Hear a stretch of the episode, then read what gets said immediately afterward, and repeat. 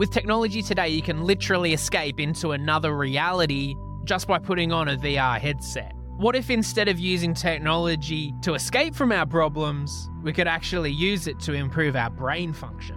Virtual reality has the potential to tackle cognitive illnesses, enhance learning, and even diagnose neurological issues. What are the scientific principles behind all of it? And is it an application of technology that's really viable or just another gimmick? With me today on the show, THT Ambassador Nathan Moore speaks with Amir Bozorgzadeh, the co founder and CEO of Virtual Leap, a company that's pioneering the use of virtual reality in neuroscience. In this episode, we talk about the evolution of the VR industry, focusing on increasing serious applications across healthcare, education, and wellness. How Virtual Leap is carving a niche in cognitive monitoring, therapeutics, diagnostics, and digital biomarkers, and what you need to know about the current cognition crisis and how technologies like VR can offer solutions. Collaboration starts with a conversation, Team Health Tech. Let's make it happen. This is Talking Health Tech with me, Peter Birch, featuring content and community about technology in healthcare. Between now and the end of June, we're conducting the 2024 Talking Health Tech Audience Survey. This helps us prioritize content, hone in key messages, and refine the show to make it even better. We also want to understand who the biggest cohorts of our audience are. So I'd love for you to take five or 10 minutes to have your say and complete the survey. Everyone who completes it goes in the draw to win a share of $1,000 worth of THT Plus membership credits to put towards a membership for yourself as an individual or to help get the word out about your company. The link to complete the survey is in the show notes of this episode or just go to talkinghealthtech.com slash survey. Thanks for joining us, Amir. It's really great to have you to chat today.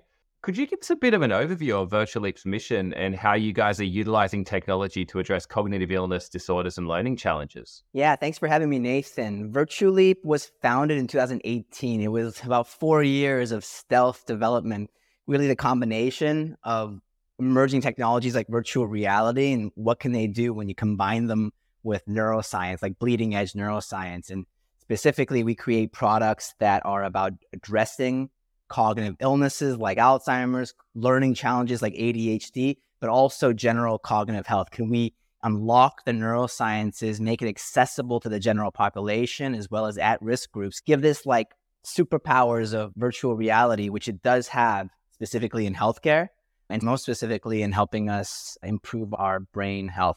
I would like to unpack a little bit. I did a little bit of LinkedIn stalking before we did this. And I'd love to unpack a little bit more of your background and actually what led you to this point. So I can see that you've previously founded companies in gaming and social impact before moving into VR and neuroscience. Can you share a bit about your journey of how those experiences have really shaped this current venture and what you're doing now? I sometimes feel like a fraud when I am given a question that requires a narrative to retrospectively put the puzzles together as if it was some Hollywood movie but it does feel sometimes like you have some impulses in certain directions that thankfully you get step by step in your early 20s, your career, your awkward, my at least, oh. very awkward period. I'm with and, you. and I knew I loved technology. I loved technology when it was applied to social impact. When I did some forays into startup ventures in the earlier days, late 20s and then early 30s, it was always social impact.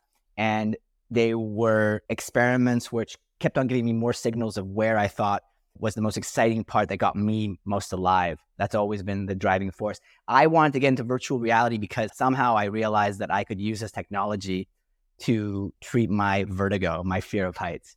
And that made me a believer. My next step was I have no background in it. I was a market researcher, I was a games publisher, how do I get into this sector where I'm, I have no business being there? And I decided to write for VentureBeat and TechCrunch, specifically on VR for about three years, wrote about 80 articles. Whenever you want to talk to a big wig in any company, if you're saying you're writing an article for a known publication, their ego and vanity will open the door. And that allowed me to soak in a lot of insights. I realized within those three years that the only critical applications for VR was when it addressed healthcare or education. And our company thankfully addresses both. Mate, you are singing from my songbook. That's fantastic stuff. Even just that reflection on the journey and we look back and go, oh, look, all these features did actually set us up for something, but it's not like it was a strategy or a planned thing. So that's uh, really cool. I guess just jumping back to the VR technology piece, you mentioned the superpowers. I'm a big believer in the, the power of VR's use in healthcare and education. Obviously, I mean, you've been writing on it. You know, this as a technology, VR's been evolving really rapidly in recent years and garnered a lot of attention, particularly in the last few years. What are the significant evolutions you've seen in the last few years that have influenced your adoption of virtual reality with Virtual Leap? Why now? Yeah, because it's like the third, maybe by some people's metrics, the fourth wave of VR. Our scientific advisors include Walter Greenleaf of Stanford VR, Albert Skip Rizzo of UCLA. Both individuals were my age or younger, doing the same stuff in many ways back in the 90s if you want to go even farther back, Timothy Leary and the psychedelic group of even Terence McKenna were the guys who were like real proponents of VR back in the 80s and even earlier. So, what is it right now? And this is, from my point of view, a true inflection point in which this wave is not a wave, it's a new body of water that is mainstream across various applications that are the serious use cases. So, on the healthcare side, education side, as well as the corporate wellness, productivity, HR side. These are the areas that are true mainstream sectors at this moment. The games area, which is so lucrative, and that's why the big OEMs like Meta and Pico and HTC focus on them. They're not the critical use cases, but they're also the ones that get so much energy, even though they're not really mainstream. They just keep on pumped with money and hype. So, my point of view is especially right now at the cusp of the fall coming up, where Apple is about to release. It's been like 10 years of people saying they're going to come out with a device, and now they are a true mixed reality device. And the Meta Quest 3, this is a new device by Meta, is coming out in the exact same period with also AR capabilities. This is going to be a very big event. The main thing you've got to do is not pay attention too much to the journalists. My experience is they are just groupthink. They'll say VR is dead, like they did in 2018, and they'll say it's alive. They're so fickle. And then VCs, they're also not to be trusted either. Don't listen to either of those groups. If you're in this sector, the ones I love the most are the technologists and the researchers, the people with real actual anchorage into this sector and a mission. They're the ones to always listen to. But unfortunately, sometimes they're not the loudest in the room. Yeah, no, I, I hear you, mate. It's, healthcare provider working in VR research at the moment. There's a lot of noise in the space. I think for me, that really seeing, like you highlighted it, the Apple, the Quests, when they came out, these standalone devices with significant processing power that we could use untethered in locations of our choosing, like that. For me, was that real magic point that we saw that, you know, VR's dead 2018. We've then got a Quest 2, uh, a six degree of freedom headset we can walk around with. Yes. Yeah. But you it's, said there, people were calling three DOF, three degrees of freedom yep. headsets five years ago. They were calling that yep. VR. It's not VR. Yep. And now this Quest 3, by the way, is going to be half the weight of the Quest 2. Huge for healthcare, huge for at risk groups like senior living populations and the like, where this technology, in fact, is booming in many respects in, in markets like the US. Yeah, absolutely. I guess all educational healthcare modalities, we've always got to remember right tool in the right place there's lots of other ways we can deliver education to our patients and things like that. So, for you in Virtual Leap, what are some of the unique features of VR that have made you adopt this over, say, traditional screen based medium or, or other ways you could support these patient populations? If I were to murder someone and then get investigated by the police, maybe they would still use that amazing device. The upside of that horrible moment in my life would be getting finally to use a lie detector test and there's a part of our body, our system, that doesn't concord, doesn't agree with what we want consciously to say. So there's a discrepancy between the body and that there's an intelligences in the body that we're unaware of, that we're unconscious of. And those areas are connected to our autonomic nervous system, our vestibular balance system. When I why was I able to treat my phobia of heights with VR? Because my body, my knees would buckle and shake when I was standing in a virtual environment because my brain whoever you talk to, they'll probably invariably say that about a large amount of your brain's processing is devoted to the visual sense. It is like a master sense. And when you give it an alternate reality, other senses basically cascade and believing, actually believing, not persuaded, but really believing that they're in that world. There's that split reality. And that's why hospitals use it for pain management. Why VR for pain management? Because the pain receptors in the brain significantly dampen when you trick the visual sense. It hijacks the whole body from head to toe. It is the first embodied digital format. And cognition regardless of how much glorification we do on the body right now, everything is about the body in a one directional way. Good body,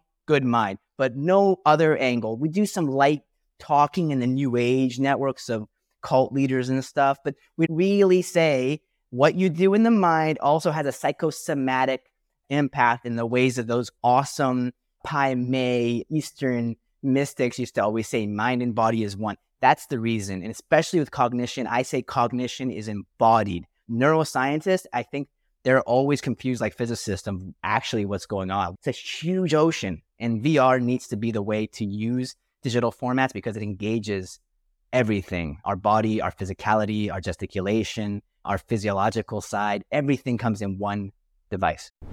The Talking Health Tech podcast has evolved a lot over the years, all based on audience feedback. Now I need your help yes, you, to shape the future of this show. Between now and the end of June, we're running our biggest campaign to date in order to understand what makes the global healthcare ecosystem tick. Last time we ran our Talking Health Tech audience survey, we learnt 40% of our audience are clinicians, 77% of our audience tune in for professional development and market awareness, 8% of people listen to Talking Health Tech for competitor profiling, and only 2% of people listen to the podcast to fall asleep.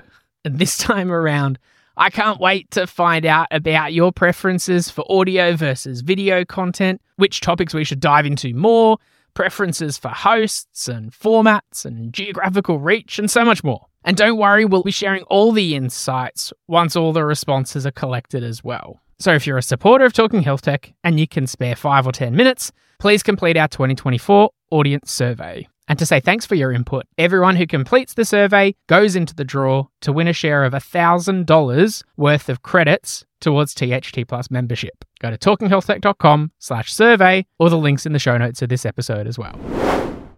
And it leads really nicely to where I was hoping to take this conversation now. So thank you for that. You mentioned before when you were talking about the neuroscience and this intersection between VR and its impacts on cognition and neuroscience.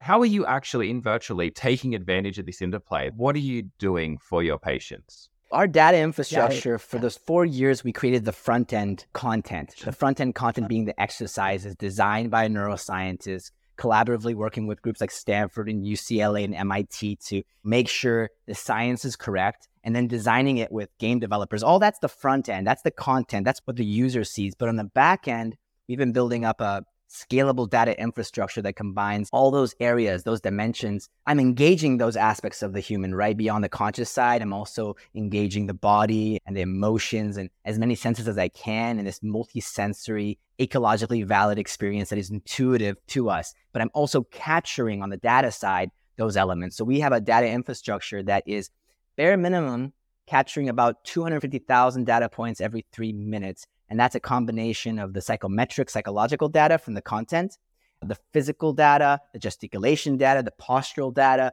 I think I saw a study about a year ago came out that said that spinal alignment can serve as a biomarker towards predicting Alzheimer's disease. So we're collecting the XYZ coordinates and we were pretty much one of the only companies that are still actively using this device called the HP Omnicept. We worked with HP where they had a headset that had physiological sensors like pupil dilation tracking, heart rate variability, skin conductivity. And we have an active algorithm running right now that MIT ran a study last August where they were able to, in our VR platform, know whether someone is focused, bored out of their mind, stressed out. They were able to track in real time the cognitive load. So just imagine all the therapeutic abilities, all the capacity to capture so much depth of data in order of magnitude more data, but also what kind of biomarkers, what new generation of digital biomarkers can we feed into and recreate? Can we see in the subtlest things that are not available right now in digital formats, in the data, something that in our 30s, maybe in our late 20s, something that we can just not alert you like shit, you got MCI, you're screwed, versus subjective cognitive decline, be before that, right?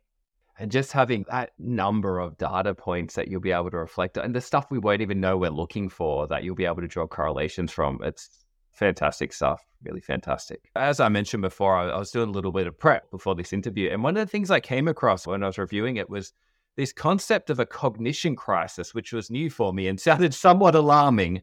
Can you explain a bit what you mean by it and how the, your VR technologies and Virtual Leap can be leveraged to address this crisis? Maybe a year ago, two years ago, I stopped having my, what is it, imposter syndrome acting up on me. And now I feel quite assured about certain things that through pattern recognition of my life of 39 years, I can say I'm seeing history repeat itself before it does something. You know, I can see the way we're reactive to things. If you call climate change or this or that, you can see it across wherever you want to see it, where people just don't want to see a collision. They want to hit it first and then reactively address it. And one thing I can see very clearly is this TikTok gamified mechanism that's screwing around with our dopamine levels of especially younger generations. It is deteriorating our sustained attention skills in the most deceptive way. It's like it's under our feet, the sand is shifting, and we're not even noticing what's happening. Kids that I run into are not even interested in being able to watch a 30 minute Netflix video anymore. I mean, we got, they got to have three minute dopamine hits and they got to keep on swiping. And it is now spread across every social media platform. And we mm-hmm. need to get up front of this. We need to create technologies that alerts us to what's happening, what kind of ways in which we can measure this and create some closed feedback way of feeling empowered again in the face of it. There's a lot of ignorance. And I think in about five years, nothing I'm going to do is really going to stop us from hitting this. I believe we're going to hit in about five years. We won't be saying who has ADHD. We'll be saying who doesn't. Definitely an insidious thing coming. So I guess you've described what it is. And you've said you don't think you're going to fix it in five years. But I mean, you are clearly passionate with what you're doing. You've got some great technology behind you. So, how is it helping to address this crisis, though? What is Virtual Leap doing that helps to rectify some of this insidious challenge we're seeing? Well, we're very healthcare oriented as a company, obviously.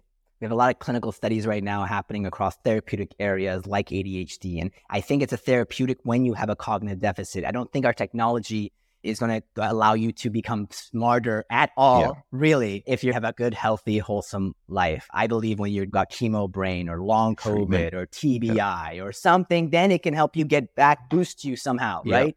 I'm talking about a cognition crisis in which I think everyone's going to start having cognitive deficits, even when they should not, because of the way that these digital mediums are consuming us. They're literally eating us, eating our attention. Our technology, on the one hand, when you play all of the 15 games we currently have right now, when you finish them the first time, the benchmarking session, we call it, it plateaus you at the level that you basically are capable of any of these particular categories of cognitive skills. So, for example, you play these 15 games, you have a map of your cognitive fingerprint given to you in terms of your strengths and weaknesses across 22 different cognitive functions that includes spatial orientation and motor control skills and spatial audio awareness and you get your fingerprint, for example, where you're above average, below average, pretty much on average point based on our scoring system. And that gives you kind of a report of 20 plus pages as a student. And we're really going to be targeting this year K 12 private high schools, educational institutes, universities, and companies' productivity and wellness programs, because that's where we think, as a non medical claim oriented approach, yep. give this technology just to give the awareness of people's skills yeah, yeah, nice. And establishing that baseline and, and somewhere for us to start looking from. That really cool. I mentioned before, I'm playing in the VR space myself at the moment. So I understand, whilst there's a lot of power behind it, there's also a lot of real scalable challenges with the use of virtual reality. I guess from your perspective, what are some of the challenges that VR is currently facing? And how are you a Virtual Leap working to overcome some of them? A lot of things would be much easier if Meta and the big players really just switched up with their approach to this industry and really went much more serious use case first and killing zombies in VR second. If they did that, I think this industry maybe a few years ago would have been in different footing even right now, and the revenues would be much better because they're chasing phantoms when they chase the B2C sector only. The retention levels, they don't share that even with us. It's not professional, even this sector, the way it's being given to us. So that's not going to change. I think they're going to keep on going towards B2C as the main approach. Maybe with this device, they'll give enough resources where they'll see that they should be giving a lot of effort on social impact use cases, these kinds of things. The biggest scary thing for me with VR ultimately is whenever there's a new hype cycle, like what we're about to see with Apple's launch, which will happen, a lot of cowboys come in with really badly made VR that Yep. also gives us a very bad look. But the thing about VR is I think it's a double edged sword, just like any technology. And what I mean by that is that it could cause a trauma just as much as it Yep. can cure one. I think accessibility design has to be at the forefront of something that's not just a best practice, but really needs to be enforced.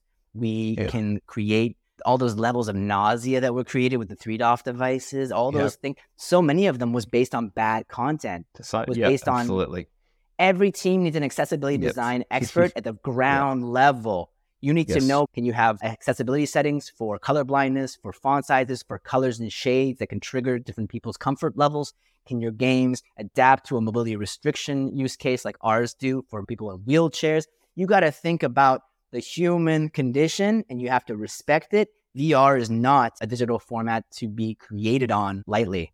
particularly in that digital therapeutic space, these are the people we're trying to support. That accessibility has to be front and foremost. And the snake oil salesman, the hype men behind some of this stuff just coming in with, I've got They're coming. solutions for problems. Um, They're coming. I feel them. I feel their breath behind my neck right now. You're just preparing to make some good, quick money. It's time to make some money off the people who are suggestible, Uh. right? It's sickening, to be honest, when it comes to Yeah. healthcare sectors, but they're there. we've talked about some of the challenges, and I'm with you. We need to see that actual enterprise focus, and this here's how we scalably have an architecture that supports that. But let's jump back to Virtual Leap for a minute. So tell me a bit about the future of Virtual Leap. What is the next big thing you're working on, or just something that's got you gets you out of bed in the morning that you're doing with Virtual Leap? The way I've been talking, maybe you're nodding because you're one of those strange people that actually likes me, but I'm not a very popular person in the VR sector for what comes out of my mouth. I don't have that many friends in this sector. People might respect me to some extent, but only because I'm a cockroach that refuses to die. And we went through this period of four years where we could not make a dime because we were constantly in development. We would not release anything early. We would have to do all the proper approach to working in the best practices and the protocols of a healthcare oriented company before we could commercialize. So luckily we had supporters during those periods. We were a Rocky Balboa movie. At this stage, we're now at a point where we're ready to commercialize and we're almost finished raising a, a late seed round. Thank goodness we were able to find the right kind of VCs on board. We have a, a little bit left. There's anyone listening in this podcast. I'm going to do one shout out if there's any particular super angels and investors that want to. We have about 10% left of the raise that we're trying to finish off in this horrible month of July, August. But the whole point now is to commercialize and commercialize to K 12. We have a second product called CogniClear, which is being currently designed with our partners Roche the pharma end as a diagnostic for subjective cognitive decline, even a precursor to MCI. Can we use the sensitivity of data of VR to be able to be the most sensitive screening tool for cognitive impairment? And we're trying to work with all sorts of big groups, but at the same time, create a sales approach that we can help the generation that I think is the most susceptible. And if we don't do that now, we won't be prepared in time, I think. We got to get before the cataclysm. I know it's like really doom and gloom, but that's how I feel about technology right now. It's something that parents, I think everyone I know that's a parent, they can see it. Teachers can see it. There's something going on right now that's ChatGPT, all these things, they're all signs, they're writings on the wall. We need to start thinking about what makes us human, what's strong, what is the most important part of us. And I think cognition, Bill Gates said it the best. It's the one thing that scares him the most is when his brain stops working correctly. Absolutely, an admirable goal. I'm loving the sound of that new project as well. And you mentioned it, like making it accessible as well. And that's something I'm really passionate about. You can have all the great ideas in the world, but if no one can access them, what's it going to do? Or if only the rich. I love yeah, that and, idea. and there's also Nathan that the stigma to brain health. There's a stigma. People do not. On the one hand, you got U.S. and the market is crazy. Like I heard seven thousand bucks for an MRI scan under one healthcare plan. What the hell? But even if you could afford it, do you want to go? I'm a little bit claustrophobic. Do I, you know the stigma, the taboo? We gotta remove that because right now that taboo keeps us from approaching something that is not a monster. It's only a monster when you put it in a dark closet, when you tuck it under the rug. We need things to breathe. Certain chemical processes can only exist in the absence of light. Light is knowledge, light is awareness, light is what technology like VR can do in a really good way. But it, VR cannot be pervasive. It's not where you meet friends unless you really have that issue in your life. It's for short, surgical invasive experiences that you can go like right into the target that problem and then you can transcend time and space transcend your barriers get back to the beach get back to your hike Yep. get back into the beautiful real world that we're living in I guess we're going to wrap, wrap this up a little bit now. So, for those interested, I'm going to throw back to the technology approach here. And I originally had thought VR, but you've discussed a lot of things here. So, for any emerging clinicians or entrepreneurs or people just interested in the space, what advice would you give to those interested in harnessing some of these technologies for their own health and wellness? just start quest 2 for example is a really good price point right now there's a lot of initial experiences that are meditative in orientation or collaboration oriented, productivity oriented. There's some good stuff. And yes, you can go play some cool VR experiences that are really novel, like climbing different landscapes, things that are physical and really involving your motor control in tandem to novel cognitive experiences.